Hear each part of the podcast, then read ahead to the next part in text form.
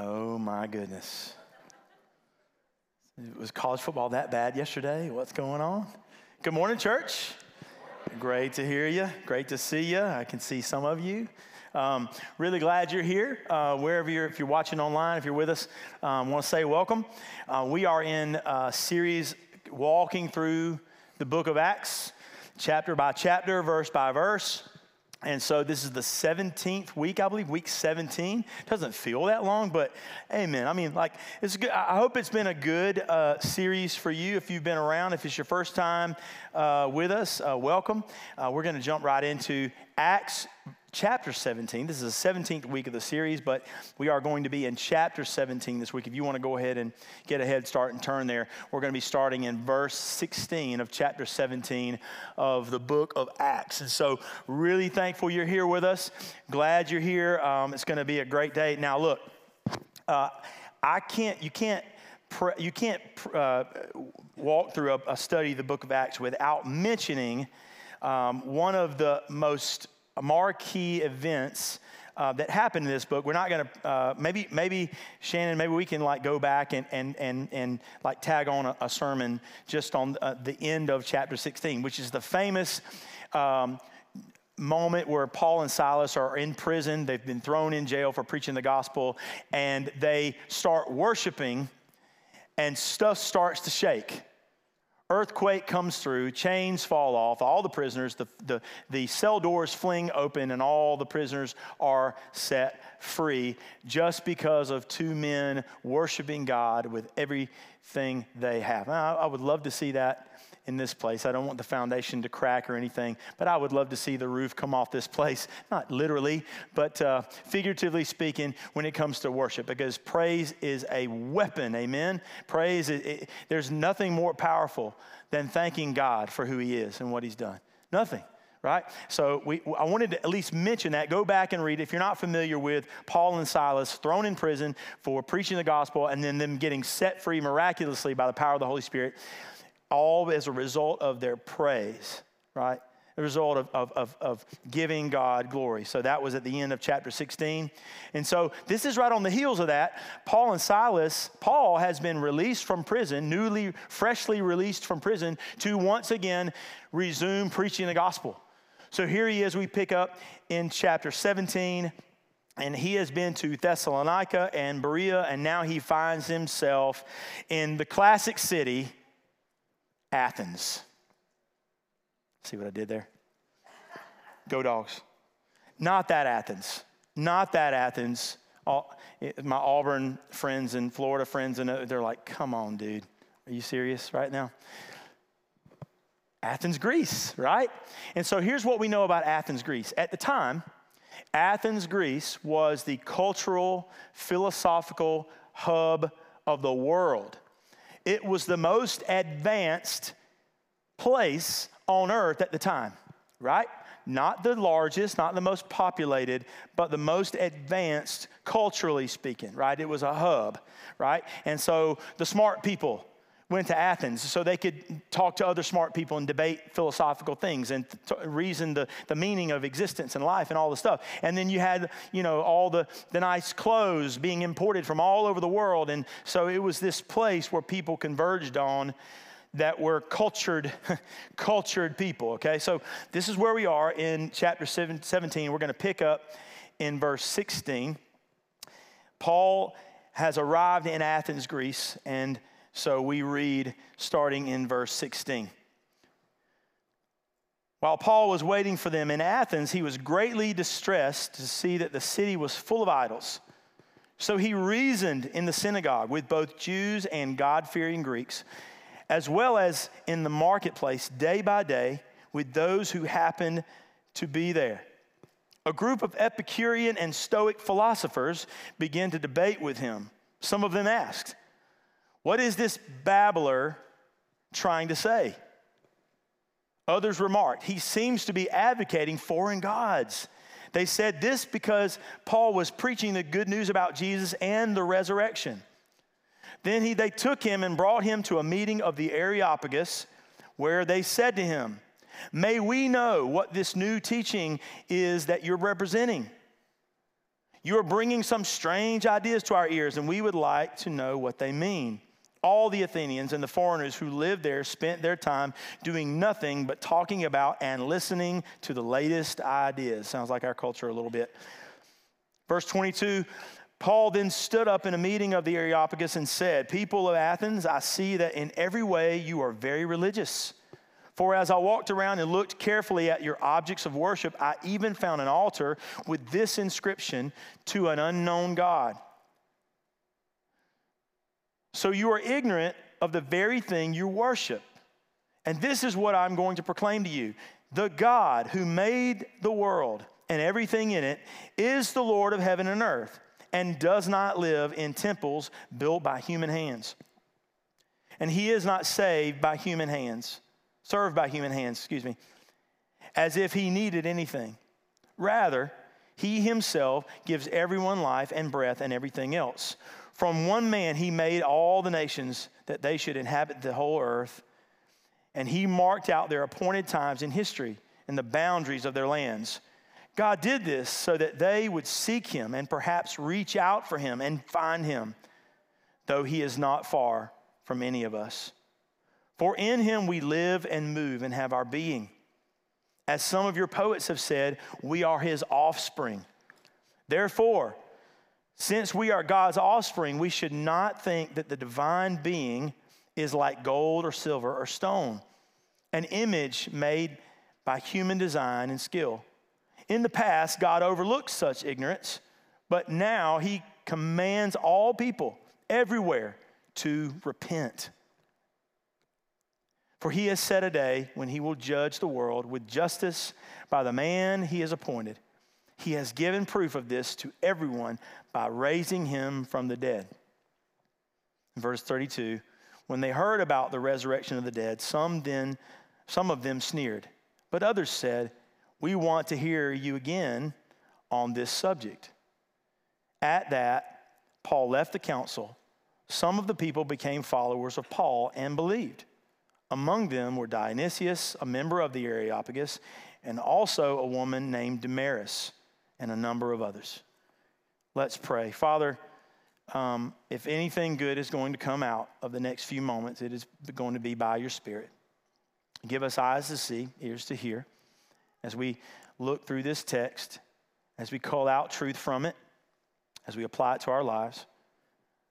Help us to be sensitive to your spirit, to listen for your voice, understanding that the true power of this morning comes from your word and the spirit who gives wisdom to understand it. God, this is your time. Jesus, we want to honor you in every way. And it's in your name we pray. Amen. All right, so here's Paul arriving in Athens, right? And uh, he's touring the city and he notices these objects of worship uh, statues, temples, monoliths, everything that you can um, think about with ancient Rome is that's that's kind of what you I picture, right? Anybody been to Rome? Anybody been to Athens? Anybody been to Athens? Not Georgia. Athens, Greece. Athens, Greece. Yeah. Um, you walk around, some of, most of them, not most, some of them are still standing, right? Amazing, right? This very passage can be brought to life. You're standing in front of um, the Acropolis, which is uh, where the Athenian temple is, and then right below it is this smaller hill called the Areopagus Hill, which is also known as Mars Hill, right? And this is where this, this passage is, is, is taking place. So he's walking around Athens. The Bible says he is deeply distressed. Some versions say he's troubled, some say he's angered, but he's just troubled by what he sees, right? He is a, is a, a believer. He, is, he has uh, uh, been transformed by God Himself. He knows the, the God that is being attempted, that's attempting be, to be worshiped here to an unknown God. It says an inscription on one of them. So he's kind of like, oh man, like, look at all these beautiful, look at all this work they put into this. Look at all these objects and places of worship. And it, isn't a shame that they amount to nothing? Isn't it a shame that people spent years, some of them, building these beautiful edifices and they really amount to nothing? See, in the Roman culture and Greek culture, there are over 300 gods. So they were super paranoid about not offending God. So what they did was they built temples and things to all of them. They, as many as they could build and as many objects of worship that they could build, they did, and so they, they wouldn't leave any out. and so there's one that Paul sees and says to an unknown, whatever other gods are out there, just checking the box, just crossing the T's and dotting the I's here, covering our bases. Here we are to the unknown God. And so Paul is deeply distressed by this. Athens was the philosophical and cultural hub of the day. It's where the smart people went intellectuals, right? And, and notice what Paul does also. When he, almost always, when he entered a new town, the first place he went, you, you guys know the first place he went to, to minister? The first people group that he went to? Who were they? The Jews. If there were Jews there, anywhere, he would go to the synagogue first. Um, partially because he was a Jew himself, right? Um, but he had a place, special place in his heart for the Jewish people. So he would go to the synagogue first and share the good news of Christ with them first, right? Because they were still kind of under the law and they, they had rejected Christ mostly altogether. And so he went to them first as his own people, which is natural, correct? Like, so we live in Lowndes County, you know, and so naturally our first mission field is to Lowndes County, correct? Naturally, our first mission field the, the, the, the first, the, the people who should get the, the, the most of our um, evangelistic um, directive is are, are, the people that we do life with okay? So he's going and, and, and sharing with the jews first. And then he moves on and goes into the marketplace. And anyone who would listen he would he would preach the gospel. Um, all, all the locals there the greeks the romans anyone who happened to be standing by. So it was customary when he reached the city to start with the Jews and then move on from there. That was kind of the baseline, all right? But then he, um, he, he, he runs into two distinctive groups um, the Epicureans and the Stoics.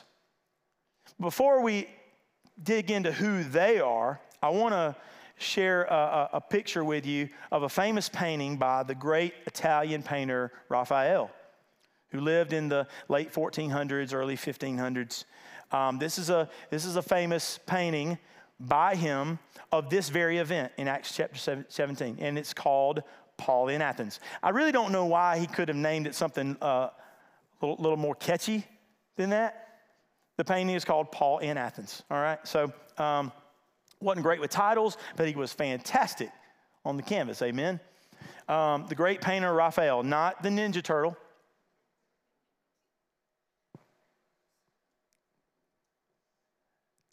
Y'all know they're named for like Renaissance painters and stuff. Y'all know that, right? Artists, okay? All right, so Michelangelo, what are they? Donatello, uh, Raphael, and Leonardo. Hey, all right. So not the Ninja Turtle, but the famous Italian painter, Raphael. Sorry, kids are like, I don't know this. You, you know who Ninja Turtles are, right? Kids, y'all know who the Ninja Turtles are? Okay, okay. I digress. But see, this so this, this painting was begun in the early 1500s and was completed about 1515. And um, if you look closely at the painting, you can see in the background all the idols and the, the, the objects of worship that Paul mentions here in this passage.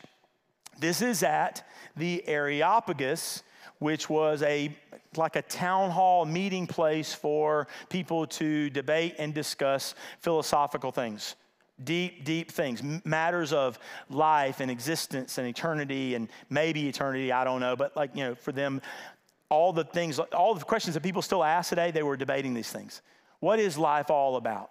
Where, what, what am I here for? All those things. And they would discuss the latest idea. And the Areopagus was also known as Mars Hill. You can actually go there today, and they've got a plaque sitting right in, out front of uh, Mars Hill and it has in the inscription describes Acts 17, the, the message that, that we just heard Paul preach to the Athenians, which is pretty cool. You can stand there and see the spot where he, or the almost the relative spot where he preached.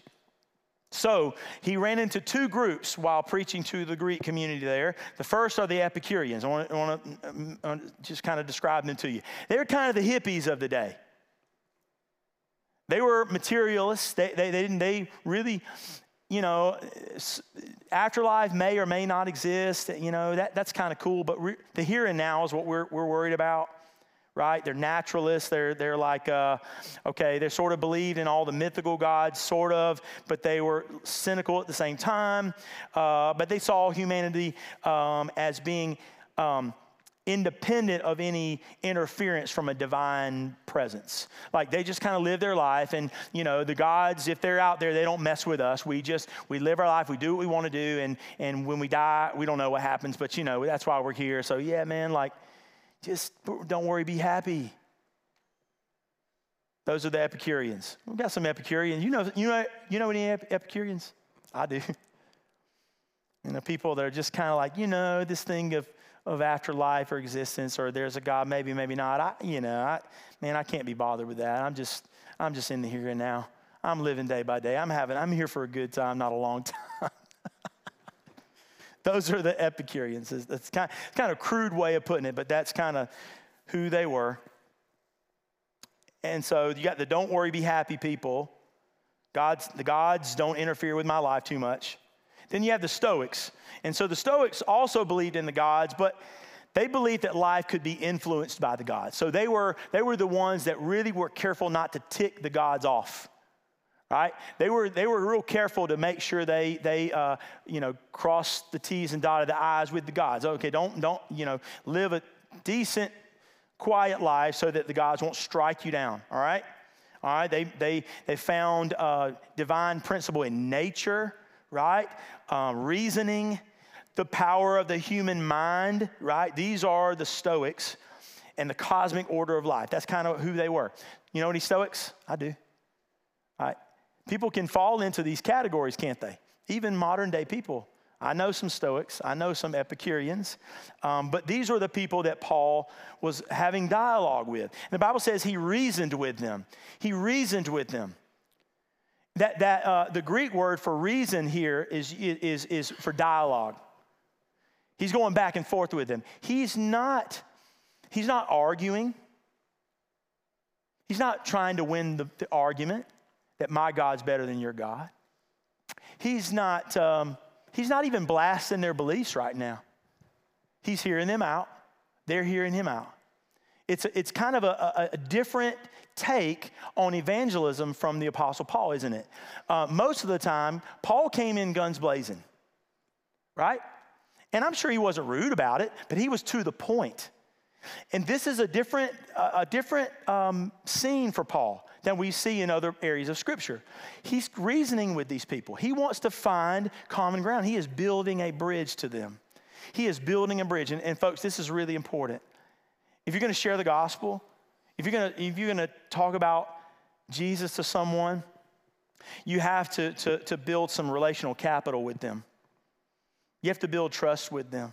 You have to have a relationship with them. No one, you know, you can be out like the guy I saw last Saturday in Athens, Georgia. I wasn't in Athens, Greece last, last Saturday. You can be, be like the bullhorn guy with the megaphone with the, the, the sign draped over him telling me I'm going to go to hell if I go inside the stadium and watch a football game. And I, I can't resist. Every time I walk by, I was like, no, I'm not. You're going to hell? No, I'm not. You might be. I don't. You're pretty harsh, man. Like, I, I don't know. I know where I'm going. I don't have time to like de- debate with you, but uh, yeah, and this, that's not the way.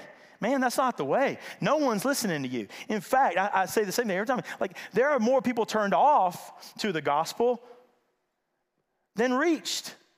Now, God can use any old person in any way in all their futile attempts to reach someone. God can do anything He wants, amen?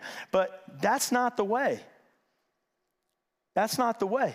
We build relational capital with people. We build relationships with people. We build their trust. And through, through natural dialogue, Jesus ought to come up because Jesus lives in me. Correct? It's just a natural progression. He's there and he's saying, Look, I'll be here as long as it takes. I'm just gonna, I just wanna talk. Let's talk. I'm not here, I am here to reach you, but he didn't tell them that. He's there to have dialogue, he's there to build relational capital with them. And he says in verse 22, he says, I see that you're very religious. For as I walk around and look carefully at your objects of worship, I even found an altar with this inscription to an unknown God. So you're ignorant of the very thing you worship. You know, when we say when we hear the word ignorant, we, we think, oh my gosh, he just offended the entire thing. You know, when, he basically is saying, look, you're worshiping something that you're not aware of, and I, I want to make you aware of it. So we read that, we kind of go, oh, he went for the jugular. You're, you're all ignorant. No, he's trying to build a bridge to them. Paul is appealing, listen, to their intellect and their hunger for knowledge. Listen, he reasons with them and appeals to their hunger for some sort of like truth. And listen, he builds a bridge to communicate an ultimate truth. He's saying, You hunger for the truth, I see it, but I have an ultimate truth that I've been given, um, I, have been, um, I, my eyes have been open to an ultimate truth, right? That's different from the truth that you're looking for. So Paul methodically and boldly preaches the gospel. Verses 24 through 31. He goes through, he has all the main points. He says, There's a creator that created everything in it. He created you, He loves you. He gave you purpose. And then he goes on, he says, and, and, and, and through one man comes eternal life, and that's Jesus. And he, he died for our sin. And he was resurrected. That's super important. He was resurrected. You can't leave out the resurrection. If the resurrection is left out of our message, it's not the true gospel. And he was resurrected. And now, so because of that, we all should repent. Because of that, we all should turn from our sin and turn to Christ. That was the message. If you ever want to know how to, to preach the gospel or to, to, to present the gospel to someone, Acts 17 is a great template. You can go in those last few verses and you can and you can mark out main points. There are a lot of smart people that have broken this down and put Paul's uh, message into five five main uh, points for you to use in helping you present the gospel to people. This is a great template. If you ever want to go to some go to somewhere in the Bible and say succinctly, this is what it means to share the gospel. This is it right here. Especially with people who are so far away from God uh, um, idealistically, right, in their thinking. So notice Paul doesn't present a watered down, culturized, sanitized version of the gospel. Notice this. Notice this.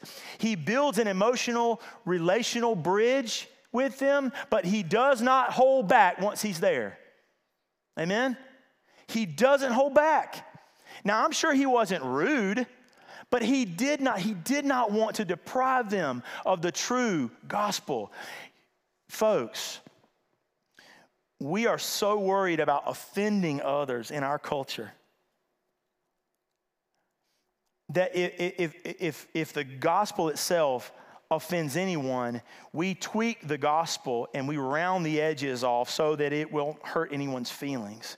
Folks, that is not the gospel. If I have done it, I'm sure some of you have too, where I just want to soften the edges of it, make it more palatable. I can't make the gospel more palatable. I am dead in my sin and lost without Christ. I can't make it, I can't make that palatable.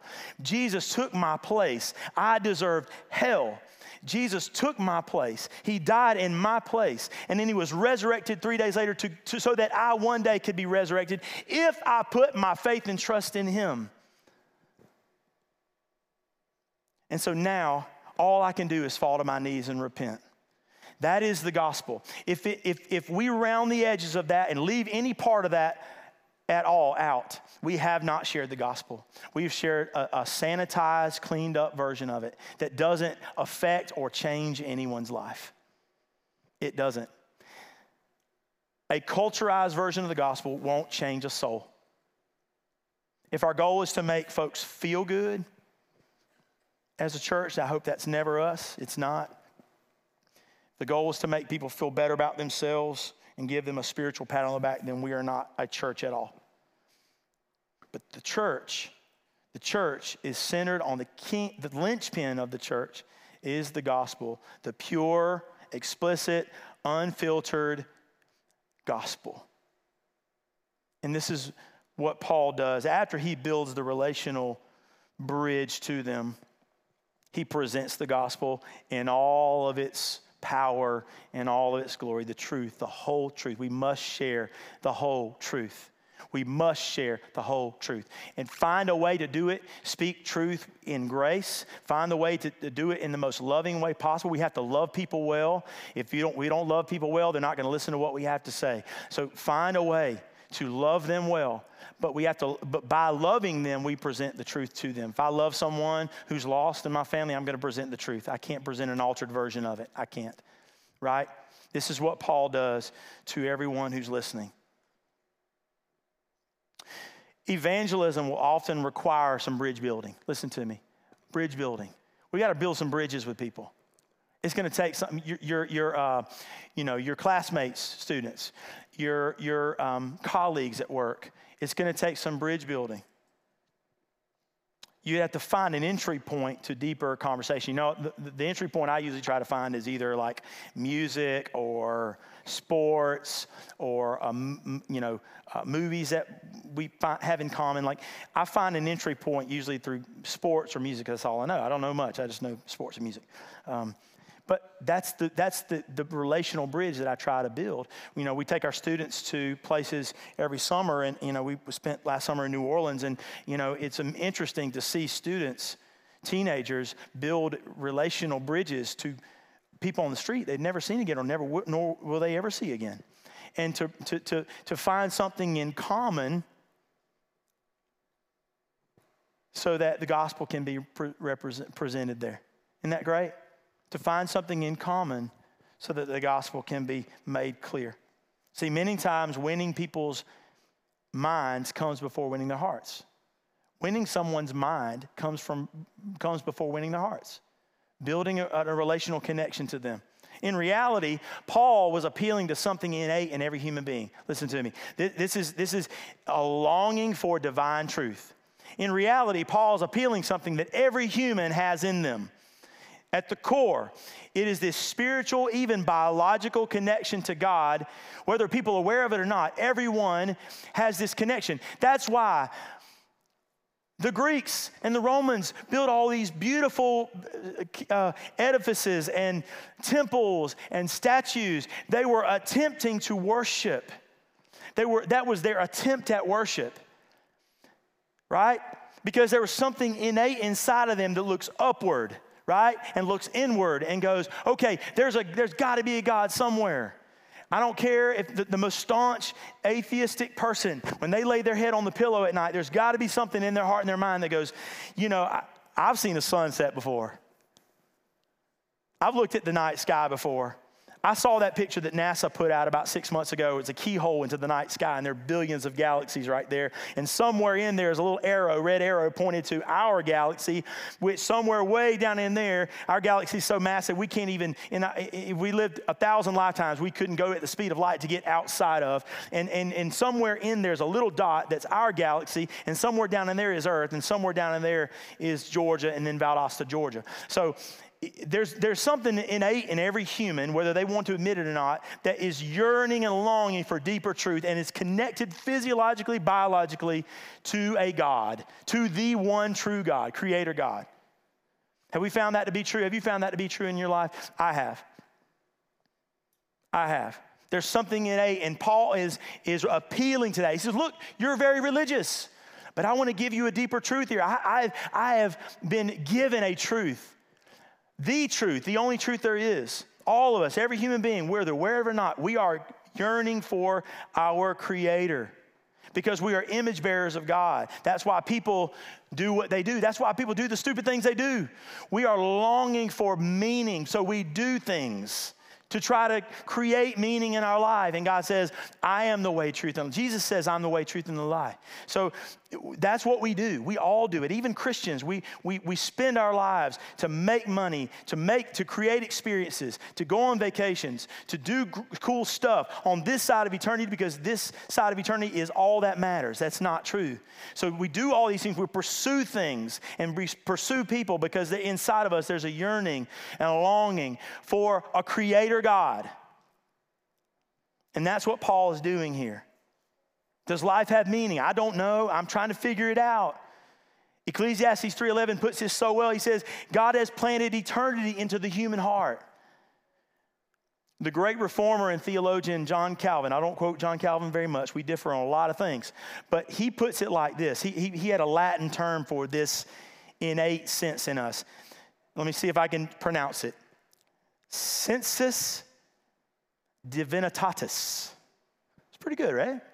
I, I, I rehearsed it like 15 times this week. Sensus divinitatis. It means a sense of the divine. Every human has a sense of the divine. This is what Paul is appealing to in this dialogue with the Athenian philosophers. Paul is doing whatever possible to share the truth of Jesus Christ with anyone who will listen, no matter where they come from, who they are, what their background is. So he adjusts the method, but he does not alter the message. He adjusts the method based on his audience, but he does not alter the message. The message cannot be altered, but the method will often change. Amen? The method has to change depending on the audience, but the message remains solid. 1 Corinthians 9, uh, 19 says, Though I am free, I belong to no one. I have made myself a slave to everyone to win as many as possible. To the Jews, I become like a Jew to win the Jews. To those under the law, I become like one, uh, uh, uh one under the law, though I myself are not under the law. So as to win those under the law. To those not having the law, I became like one not having the law, though I am not free from God's law, but under Christ's law, so as to win and not those not having the law. To the weak I become weak to win the weak. I have become all things to all people so that by all means possible I might save some. Now, he didn't save anyone. That's just that's a, a, translation of the original. But Paul's not saving anyone. Just make that clear. But so, I become all things to all people, so that the gospel can be presented and people will come to know Jesus. That's what he's saying.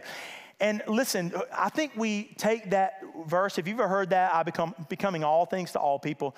We what we do is we uh, have taken that out of context, and what we think that means in our culture is I'm just going to soften the edges of my Christian faith so I don't offend anyone.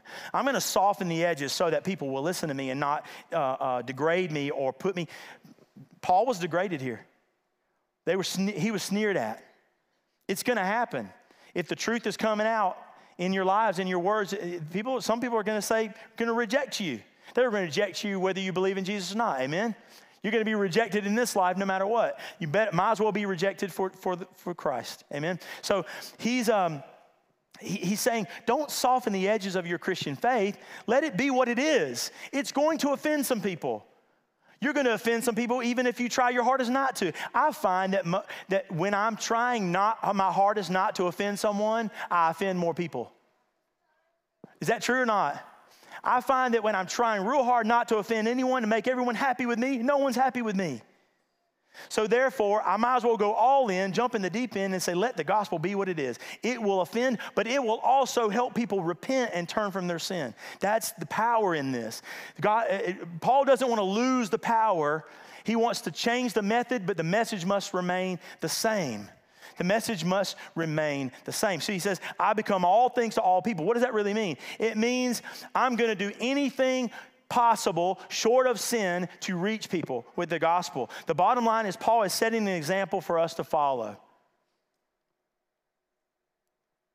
Doesn't mean we need to compromise the message or what we believe or assimilate or blend into culture or conform in any way. But it does mean we're to build a relational bridge to people so that they can understand and, and, and make, it, make the gospel where they can understand it. Don't tweak the message, but, but break it down for them so that they can understand. Now, you might say, here, here's, this is really important. Some of us are saying, but I'm not the Apostle Paul. I don't have those gifts. I, I don't speak real well. I get nervous. I don't know my Bible well. Listen, folks, can I just say this? And this hurts me to the core, and so I hope it, I hope it stings a little bit for you too, because this is the only way we change. Not knowing your Bible is not an excuse anymore. If you don't know your Bible, who's, if I don't know my Bible, whose fault is that?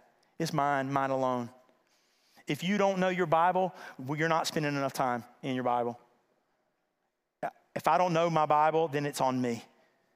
It's on me. And it's not, it's not so that I can know things.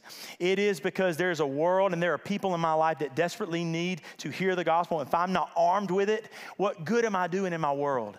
If I'm not armed with the gospel, if I'm not armed with truth, and I know my Bible at least, at least minimally well enough to be able to, to, to, to, to present the gospel to someone who's lost, then what am I doing? Inside the, the heart of every believer is a soul winner. Inside the heart of every believer is a soul winner. You are not, I have, and Chris and I talked about this earlier. Uh, um, I've heard a 12 year old, a middle schooler, present the gospel to a complete stranger and do a fantastic job. 12 years of life versus 40 something years of life. They, they, they're old enough and they've been in church long enough or they've had someone teach them and disciple them long enough to know the simple gospel to be able to share it. And folks, anyone can do that. You can do it. Not only can you, you should. Not only can you, you should. Paul, Paul is not the apostle Paul, the lofty apostle Paul. He is simply a believer whose heart is passionately burning to see people come to know Christ. What about you? Is that you? Are you more concerned about people who are dying and going to hell than you are how people think about you? Are you a soul winner? You can be a soul winner. You can be one. You can start today. The first thing is you should arm yourself with the truth of God's word. You should get in that thing. You should consume it. You should memorize. You should study it. You should study it alone, study it with other people. You should, you should have someone pouring into you. You should get in a community group. You should, you should be any, any chance I get, I should be like literally like immersed in the Word of God. And then I need to pray that God use me in some way to be a soul winner. Who's God calling you to build a bridge to this morning?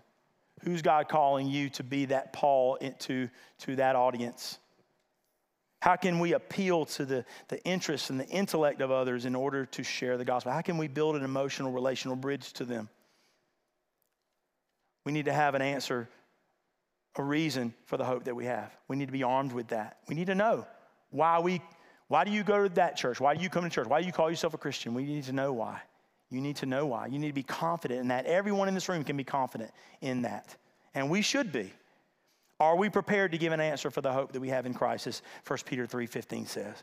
Are we actually sharing the gospel, not only with our lives, but with our words? Listen, I don't care what kind of, you're not, you don't have to be a public speaker to share the gospel with your words. You must use words to share the gospel. You must. People can't just look at your life and tell that you love Jesus and see the gospel.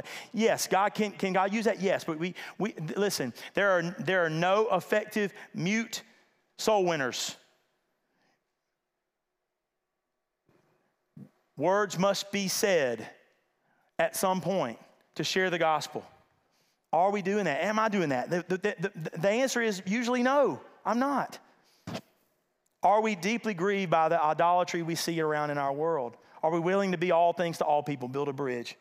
Are we being the soul winner God desires us to be? I'm going to ask the band to come back up, and as we close, if we go back into a time of worship, um, real quick before we before we leave. I have a couple action steps for you.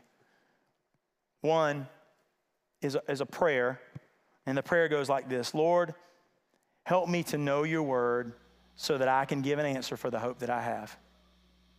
Help me to know your word so that I can give an answer for the hope that I have. And number two, it's another prayer Lord, make me a passionate soul winner who will do anything to see others come to know you.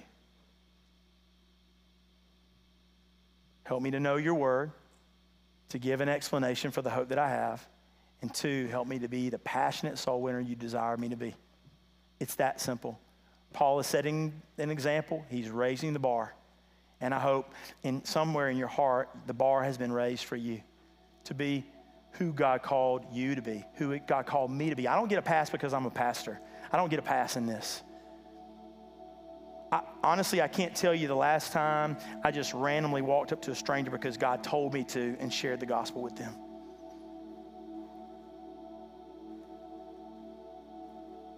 Father, um, thank you for your truth. God, thank you that you can and will and desire to use any of us and all of us to share the message of the good news of Christ. Father, if any in here are timid or discouraged because they've been rejected because of their faith before, or they're not sure even if they know the gospel themselves, or they're not sure if they have a relationship with you at all.